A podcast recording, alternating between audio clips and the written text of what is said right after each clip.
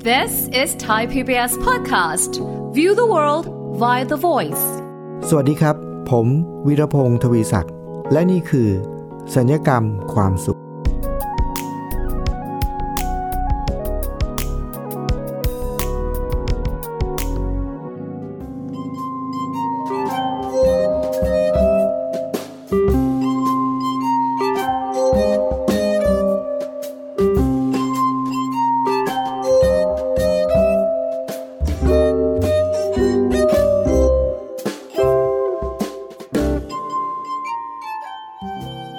ผู้ฟังครับ มี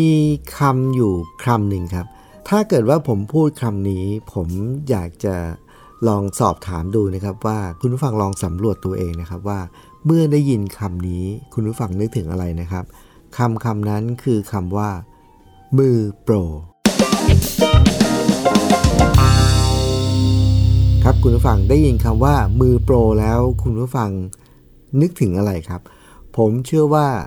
คนส่วนใหญ่นะครับ ถ้าพูดคำว่ามือโปรเนี่ยเราก็จะนึกถึงว่าใครสักคนหนึ่ง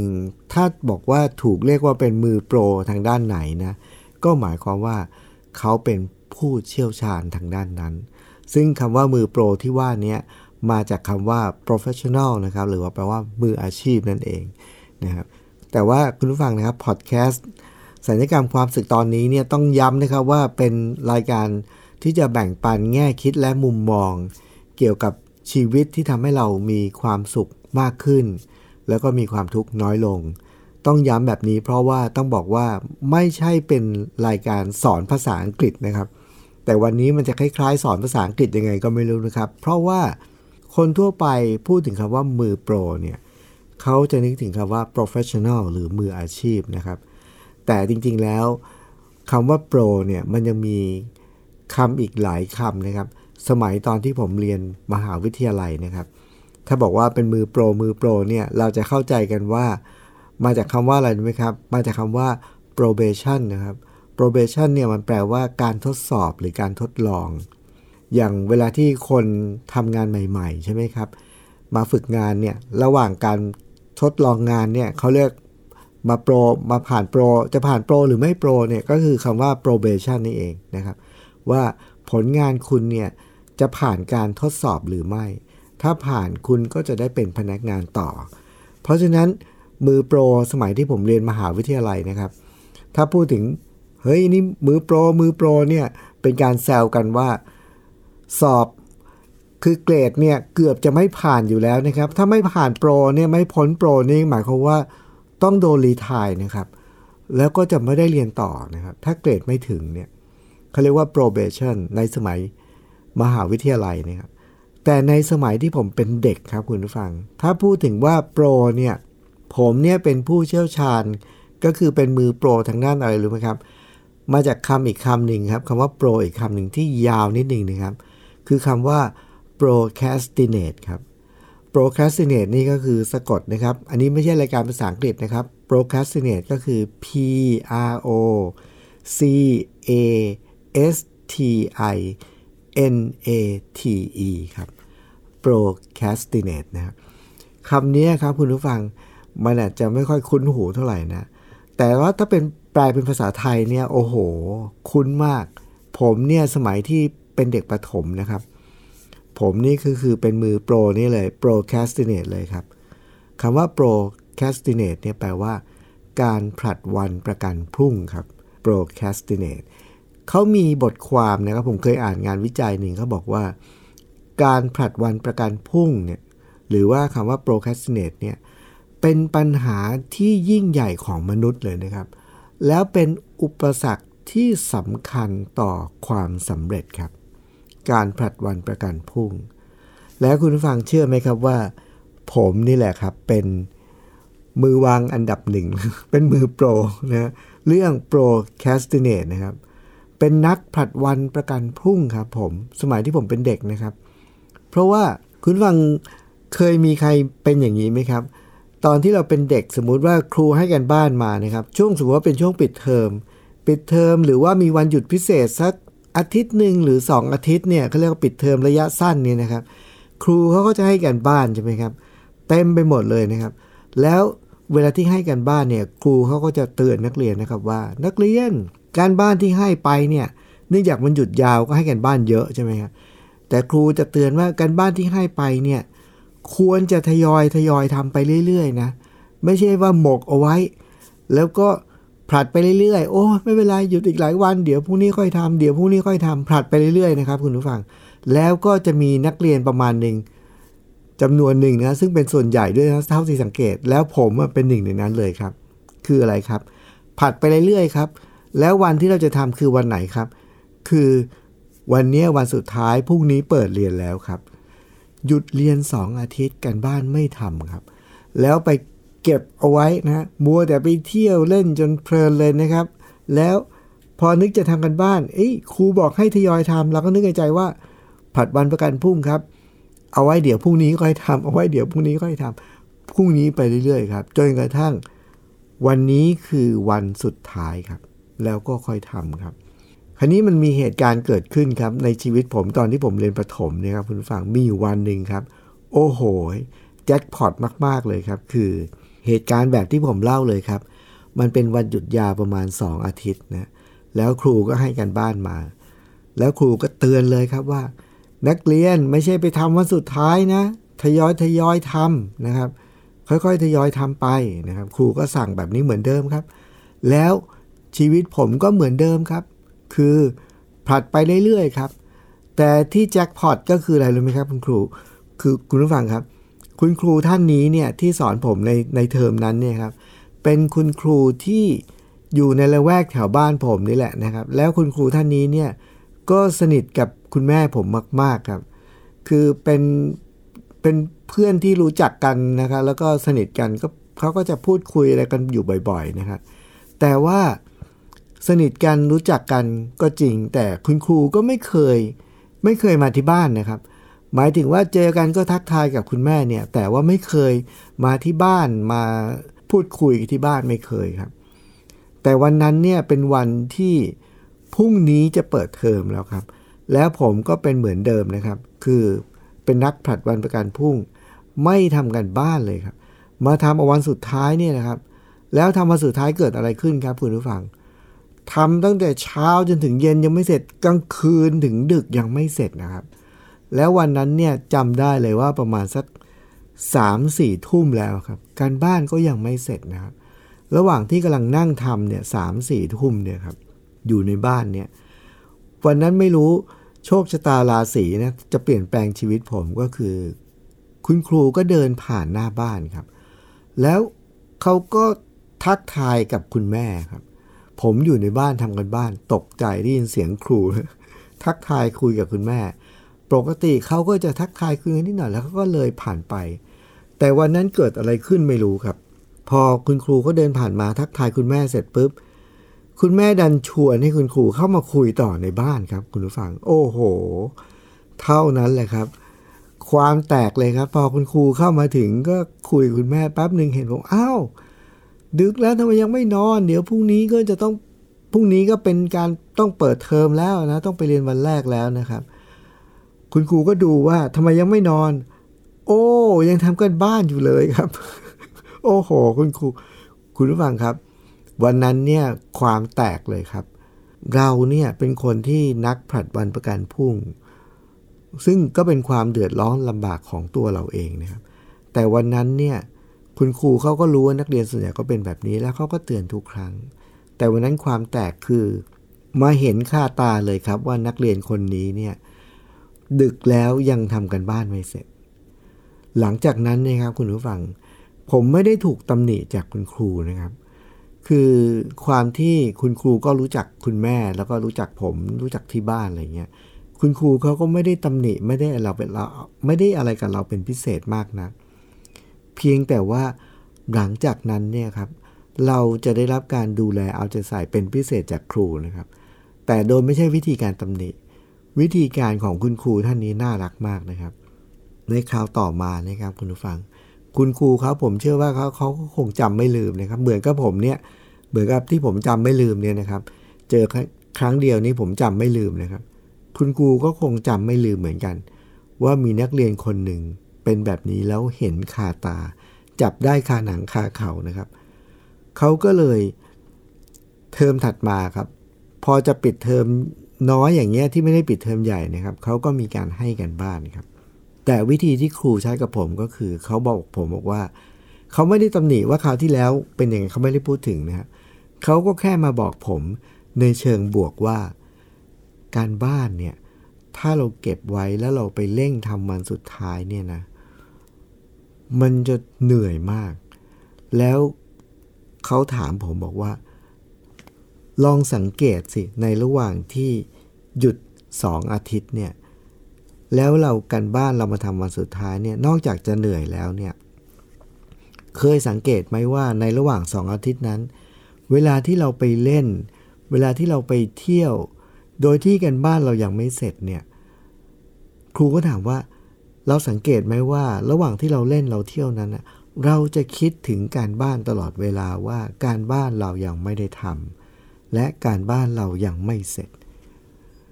คำถามนี้มันทำให้ผมได้คิดครับ คุณผู้ฟังว่า เออจริง ในระหว่างที่เราผลัดวันประกันพรุ่งเนี่ยไม่ทำกันบ้านเนี่ย แล้วเราก็ผลัดพรุ่งนี้พรุ่งนี้พรุ่งนี้ไปเรื่อยเนี่ย เราจะคิดถึงการบ้านที่ยังไม่ได้ทำทุกวันครับ แล้วในระหว่างที่เราเล่นเนี่ย เราก็จะเล่นด้วยความเหมือนกับมันยังไม่สนุกเต็มที่นะ ไปเที่ยวก็ไม่ได้มีความสุขสนุกเต็มที่ เพราะว่าในสมองเราจะคิดถึงตลอดเวลาว่าการบ้านเรายังไม่ได้ทำเดี๋ยวพรุ่งนี้ค่อยทำเดี๋ยวพรุ่งนี้ค่อยทำเนี่ยมันทำให้เราต้องคิดถึงการบ้านที่ยังไม่ได้ทำนั้น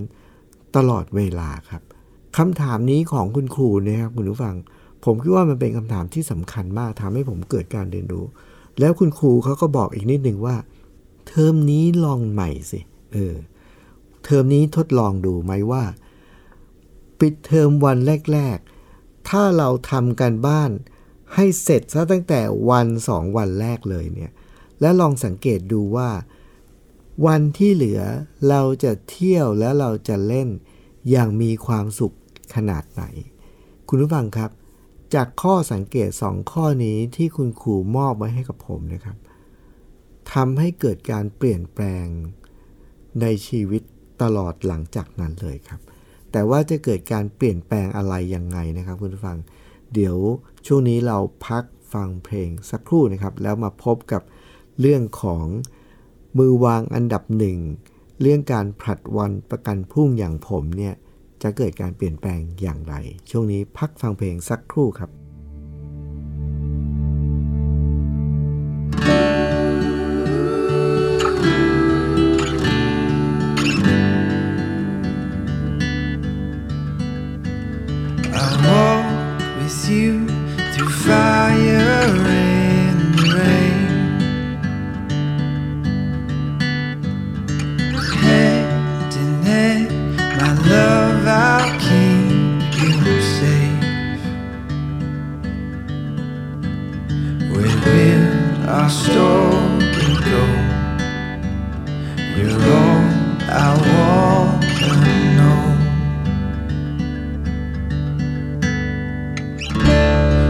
gonna be alright. I'm yours, you're mine. Our love is once in a lifetime. We're gonna be alright.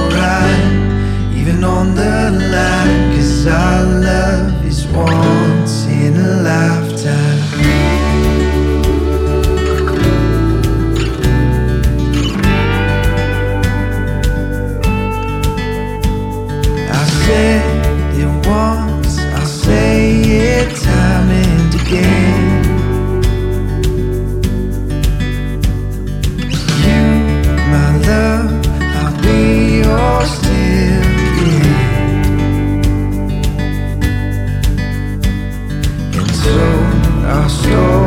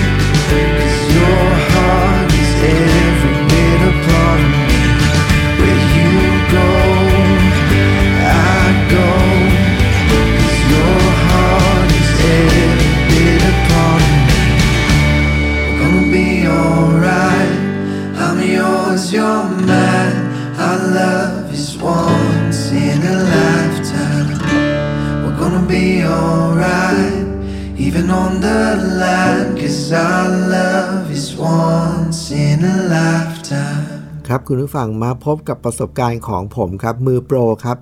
แต่ว่าเป็นโปรแคสติเนตนะครับ เป็นมือวางอันดับหนึ่งเรื่องการผลัดวันประกันพรุ่งครับ ผมเป็นนักผลัดวันประกันพรุ่ง สมัยเด็กๆนี่โอ้โห เชี่ยวชาญและช่ำชองมาก การบ้านต้องเสร็จวันสุดท้ายเสมอครับ ไม่มีทางที่จะเสร็จวันแรก ๆ ของการปิดเทอมนะครับ แต่ว่าอย่างที่ทราบแล้วนะครับ ในที่สุดแล้ว มีอยู่วันหนึ่งครับบิงโกครับ คุณครูมาเห็นคาตาเลยครับว่าทำการบ้านวันสุดท้าย แต่ผมต้องขอบคุณวิธีการสอนของคุณครูท่านนั้นครับ ที่ไม่ใช้การตำหนิแต่ใช้การตั้งข้อสังเกต ด้วยการถามคำถามครับ แล้วหลังจากนั้นครับคุณผู้ฟัง มันทำให้เรานึกขึ้นมาได้จริง ๆ ว่า การที่เราผลัดวันประกันพรุ่งเนี่ย ตลอดระยะเวลา 10 กว่าวันที่ผ่านมานั้นเนี่ยเราจะคิดถึงมันตลอดเวลาครับ แล้วเล่นก็ไม่สนุกสุดๆนะฮะไม่สบายใจสุดๆ มีอะไรมาล้างเราไว้เสมอครับ พอคุณครูบอกว่าลองดูสิครับ เทอมนั้นผมลองเลยครับ การบ้านที่คุณครูให้ไปนะครับ คุณผู้ฟัง วันนั้นเป็นวันหยุด 2 อาทิตย์เหมือนกันนี่นะครับ การบ้านที่คุณครูให้ไปเนี่ยเริ่มตั้งแต่วันแรกครับ ผมลุยเลยครับ ลุยประหนึ่งว่า พรุ่งนี้เป็นวันเปิดเทอมครับ ลุยเลย แล้วก็เร่งทำกันบ้านเลยครับ วันที่หนึ่งยังไม่เสร็จครับ แต่ว่ายังไม่เสร็จแบบเราไม่ต้องนอนดึกมากครับ เพราะว่าพรุ่งนี้มันไม่ใช่วันเปิดเทอม เรายังมีอีกวันหนึ่งนะฮะ พรุ่งนี้ผมก็เริ่มทำใหม่ครับทำกันบ้านอีก วันที่สองทำทั้งวันครับ ยังไม่เสร็จครับ แต่เราก็ไม่เสร็จแบบไม่เครียดมากแล้วก็ไม่ต้องนอนดึก สรุปแล้วเทอมนั้นผมต้องใช้เวลาในการทำกันบ้านทั้งหมดเนี่ยสามวันครับ วันที่ 3 ในที่สุดการบ้านเสร็จครับ คุณผู้ฟังครับในที่สุดแล้ว อัศจรรย์บังเกิดครับ ก็คือเทอมนั้นมันเป็นการเรียนรู้ที่สำคัญก็คือทำให้ผมพบว่า พอเราทุ่มเทในการทำกันบ้านแบบอย่างหนักนะแต่ไม่หนักหน่วงเท่าการทำวันสุดท้ายวันเดียวให้เสร็จ เพราะว่ามันยังผ่อนคลายได้ใช่ไหมครับ แต่เราทุ่มเทพอสมควรทั้งวันนะ ใช้เวลา 3 วันครับ เหลือเวลาอีก 10 วันที่เหลือครับคุณผู้ฟัง มันเป็น 10 วันของการปิดเทอมที่มีความสุขแบบมีความสุขสุขมาก ๆ สุขแบบสุด ๆเล่นอะไรก็เล่นแบบมีความสุขสนุกสนานแบบสุดๆ ไม่มีอะไรมาฉุดยั้งนะครับ ถ้าต้องไปเที่ยวก็เป็นการเที่ยวแบบผ่อนคลายโดยที่สมองเราเนี่ย ไม่ต้องคิดถึงกันบ้านเลยว่ามันยังไม่เสร็จ โอ้โห คุณฟังครับ ประสบการณ์ครั้งนั้นเนี่ยมันทำให้ผม หลังจากนั้นเนี่ยเสพติดคือเกิดอาการเสพติดต้องใช้วิธีนี้ต้องใช้คำพูดนี้เลยครับ เกิดอาการเสพติด ความสุขที่เกิดจากความอิสระจากการที่ไม่ต้องผลัดวันประกันพรุ่ง ความสุขจากการที่เป็นอิสระจาก เครื่องพันธนาการใด ๆ ที่มันคอยฉุดลังเราตลอดเวลาว่า เรายังไม่ได้ทำอะไรบางอย่าง เรายังไม่ได้ทำอะไรบางอย่าง เรายังไม่ได้ทำอะไรบางอย่าง เดี๋ยวผู้นี้ค่อยทำเดี๋ยวผู้นี้ค่อยทำเนี่ยไอเนี่ยที่มันกักขังเราไว้ที่มันหน่วงเหนี่ยวเราไว้จากความอิสระในการที่เรามีความสุขหรือแม้กระทั่งการเล่นเนี่ย โอ้โห มันเป็นความรู้สึกที่ดีมากๆครับคุณฟัง หลังจากนั้นเนี่ยต้องบอกคุณผู้ฟังนะครับว่า ออาการผลัดวันประกันพรุ่งเนี่ยมันมันหายไปเลยครับ เพราะว่าเราเข้าถึงความสุขจากความอิสระที่แท้จริง จากการที่โดนล็อกด้วยอะไรบางอย่างที่เราผลัดไปเรื่อยๆผลัดไปเรื่อยๆเนี่ย เพราะฉะนั้นหลังจากนั้นเนี่ยครับคุณฟัง ผมจะมันเอาทักษะนี้ไม่ใช่มาใช้เฉพาะกับเรื่องการบ้านแล้วครับ แต่กับทุกเรื่อง หลังจากนั้นในชีวิต ยกตัวอย่างเช่น ถ้าเกิดว่าผมเคยไปรับปากใครอะไรบางอย่างไว้นะครับว่าอะผมช่วยทำอันนี้หน่อยได้ไหม ถ้าผมบอกว่าผมทำได้ ผมรับปากปุ๊บเนี่ยผมจะใช้การจดบันทึกเขียนเอาไว้เลย แล้วต้องทำมันให้เสร็จก่อนที่จะขีดค่ามันทิ้ง เพราะว่ากลัวว่าจะลืมหนึ่งแล้วนะครับคุณผู้ฟัง แต่ว่าไอ้ไอ้การลืมนี่คือการจดบันทึกเพื่อจะได้ไม่ลืมครับ แต่การผลัดวันประกันพรุ่งเนี่ยถ้าเรายังมีนิสัยนั้นอยู่เนี่ยครับคุณผู้ฟัง มันก็จะติดค้างใช่ไหมครับ แต่พอเราเข้าใจเรื่องนี้ปุ๊บเนี่ยแล้วเราจดไว้เราจะเรียงลำดับ สิ่งที่เราจดสิ่งที่เราต้องทำเนี่ยแล้วธรรมชาติของคนเนี่ยครับคุณผู้ฟัง บางทีเวลาที่เรามีอะไรบางอย่างที่ต้องทำหลายๆ อย่างพร้อม ๆ กันนะครับ เรามีภารกิจที่ต้องทำอะไรหลายอย่างพร้อมกัน 5 เรื่องสมมุติ 5 เรื่องเนี่ยแล้วเรามาเรียงลำดับ จากเรื่องยากไปเรื่องง่าย เอาเรื่องยากที่ที่สุดขึ้นก่อนนะครับ เรื่องที่ 1 ยากสุด เรื่อง 2 ยากลงมา เรื่อง 5 ง่ายสุดเนี่ย ธรรมชาติของคนเนี่ยครับคุณผู้ฟัง อันนี้มันจะถามว่ามันเกี่ยวกับเรื่องการผลัดวันประกันพรุ่งไหม มันก็เกี่ยวเหมือนกันนะครับ แต่ธรรมชาติของคนเนี่ย เรามักโดยทั่วไปนะครับ เรามักจะเลือกทำเรื่องที่ง่ายก่อน ผมก็เอา ทักษะวิธีคิดเนี่ยครับคุณผู้ฟังมาใช้เรื่องของการทำเรื่องของการไม่ผลัดวันประกันพรุ่งเนี่ยผมก็มาศึกษาดูแล้วผมมามาวิเคราะห์ดูผมพบว่า ถ้าธรรมชาติเรามักจะเรื่องเลือกเรื่องที่ยากเอาไว้ที่หลังเนี่ยผมก็มาสังเกตว่า เออ ระหว่างที่เราทำเรื่องที่หนึ่งเนี่ยเราก็ยังจะต้องแบกเรื่องที่ยากต่อไปนะงั้นเรื่องที่ยากมันจะหนักกว่าใช่ไหมครับ เราก็เลยบอกถ้าอย่างนั้นเนี่ย เรามาทดลองไหมว่าถ้าเรามีเรื่องที่ต้องทำพร้อม ๆ กัน 5 เรื่องในขณะเดียวกันเนี่ยแล้วเรามาจัดลำดับเรื่องที่ยากเป็นอันดับหนึ่งแล้วเราทำเรื่องที่ง่ายก่อน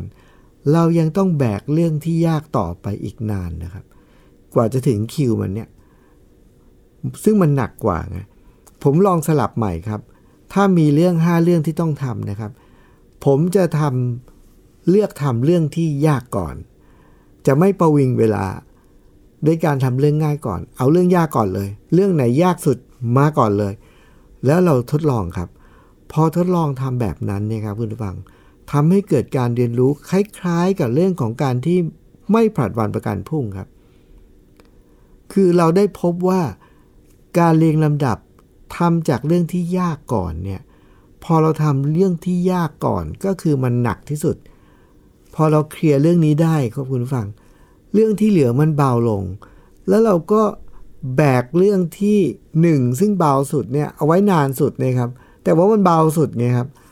มันก็เลยเกิดความรู้สึกของความเบา สบาย แล้วก็อิสระมากกว่า คุณฟังเห็นไหมครับว่า ตอนนี้เป็นตอนที่เกี่ยวกับเรื่องมือโปร แต่ไม่ใช่เกี่ยวกับเรื่องของมือโปรแบบมืออาชีพ หรือว่า probation คือการผ่านการทดลองหรือไม่ เป็นเรื่องของ procrastinate คือเรื่องของการผลัดวันประกันพรุ่ง พอเราเอาชนะ เราเข้าใจเรื่องบางเรื่องเราทดลองทำแล้วเราพบว่า การผลัดวันประกันพรุ่งนั้น มันทำให้เราเครียดแล้วก็กังวลตลอดเวลา เราขจัดมันไปได้ เราก็เป็นอิสระจากมัน แล้วเราก็เบาสบาย แล้วเรา มันทำให้เรามีประสิทธิภาพเพิ่มขึ้น ผมได้ประยุกต์เอาวิธีนี้เนี่ยมาใช้เพิ่มเติม กับเรื่องของการจัดลำดับงานที่ต้องทำระหว่างงานยากกับงานง่าย ธรรมชาติคนชอบทำงานง่าย ผมจัดลำดับใหม่ ทดลองทำงานยากก่อน พบว่าชีวิตเราเบา สบายและอิสระ และมีประสิทธิภาพมากกว่าเดิม จริงๆแล้วคุณผู้ฟังครับ ตอนนี้ชื่อโปรแบบโปรแคสเนตแต่ในความเป็นจริงคุณฟังสังเกตเห็นไหมครับว่า พอเราเกิดการเรียนรู้ แล้วเราปฏิบัติลงมือทำเราก็เชี่ยวชาญในเรื่องนี้มากขึ้น ในที่สุดเราก็เข้ามาถึงคำแรกครับ คือทำให้เราเป็นมืออาชีพมากขึ้น เพราะฉะนั้นตอนนี้เริ่มจุดเริ่มต้นจากการผลัดวันประกันพุ่ง พอเราเรียนรู้ แล้วเราก็ ทดลองลงมือปฏิบัติเราก็พัฒนาขึ้น ในที่สุดการผลัดวันประกันพุ่งหรือการ procrastinate เนี่ยก็สามารถพาเรามาสู่การเป็นมืออาชีพ หรือการเป็น professional ได้เช่นกันใช่ไหมครับคุณผู้ฟัง เพราะฉะนั้นไม่ว่าคุณผู้ฟังได้ยินคำว่ามือโปร คุณผู้ฟังจะนึกถึงคำว่า professional มืออาชีพ หรือ procrastinate การผัดวันประกันพรุ่ง ในที่สุดถ้าเรารู้จักที่จะสังเกต แล้วก็ค่อยๆหาวิธี เอาชนะมันหรือก้าวข้ามมัน ในที่สุดเราก็จะเกิดการพัฒนาแล้วก็เกิดการเรียนรู้ ชีวิตเราก็จะพัฒนาขึ้น มีความสุขมากขึ้น แล้วก็มีความทุกข์น้อยลงได้เช่นเดียวกันใช่ไหมครับ คุณผู้ฟังครับ รายการสัญญกรรมความสุขรายการที่จะมุ่งเน้นที่จะ ส่งมอบวิธีคิดความคิดหรือแง่คิดต่างๆ ที่จะทำให้เรามีความสุขมากขึ้น แล้วก็มีความทุกข์น้อยลง โดยใช้คมความคิดของตัวเราเอง วันนี้ผมวิรพงศ์ทวิศักดิ์ต้องขอลาไปก่อนนะครับ ขอบคุณคุณฟังทุกท่านนะครับที่ติดตามรับฟัง แล้วก็ส่งข้อคิดเห็นข้อเสนอแนะมาเสมอๆนะครับ วันนี้ผมวิรพงศ์ทวิศักดิ์ต้องขอลาไปก่อนครับ สวัสดีครับ ติดตามรายการทางเว็บไซต์และแอปพลิเคชันของไทย PBS Podcast Spotify SoundCloud Google Podcast Apple Podcast และ YouTube Channel Thai PBS Podcast Thai PBS podcast. View the world via the voice.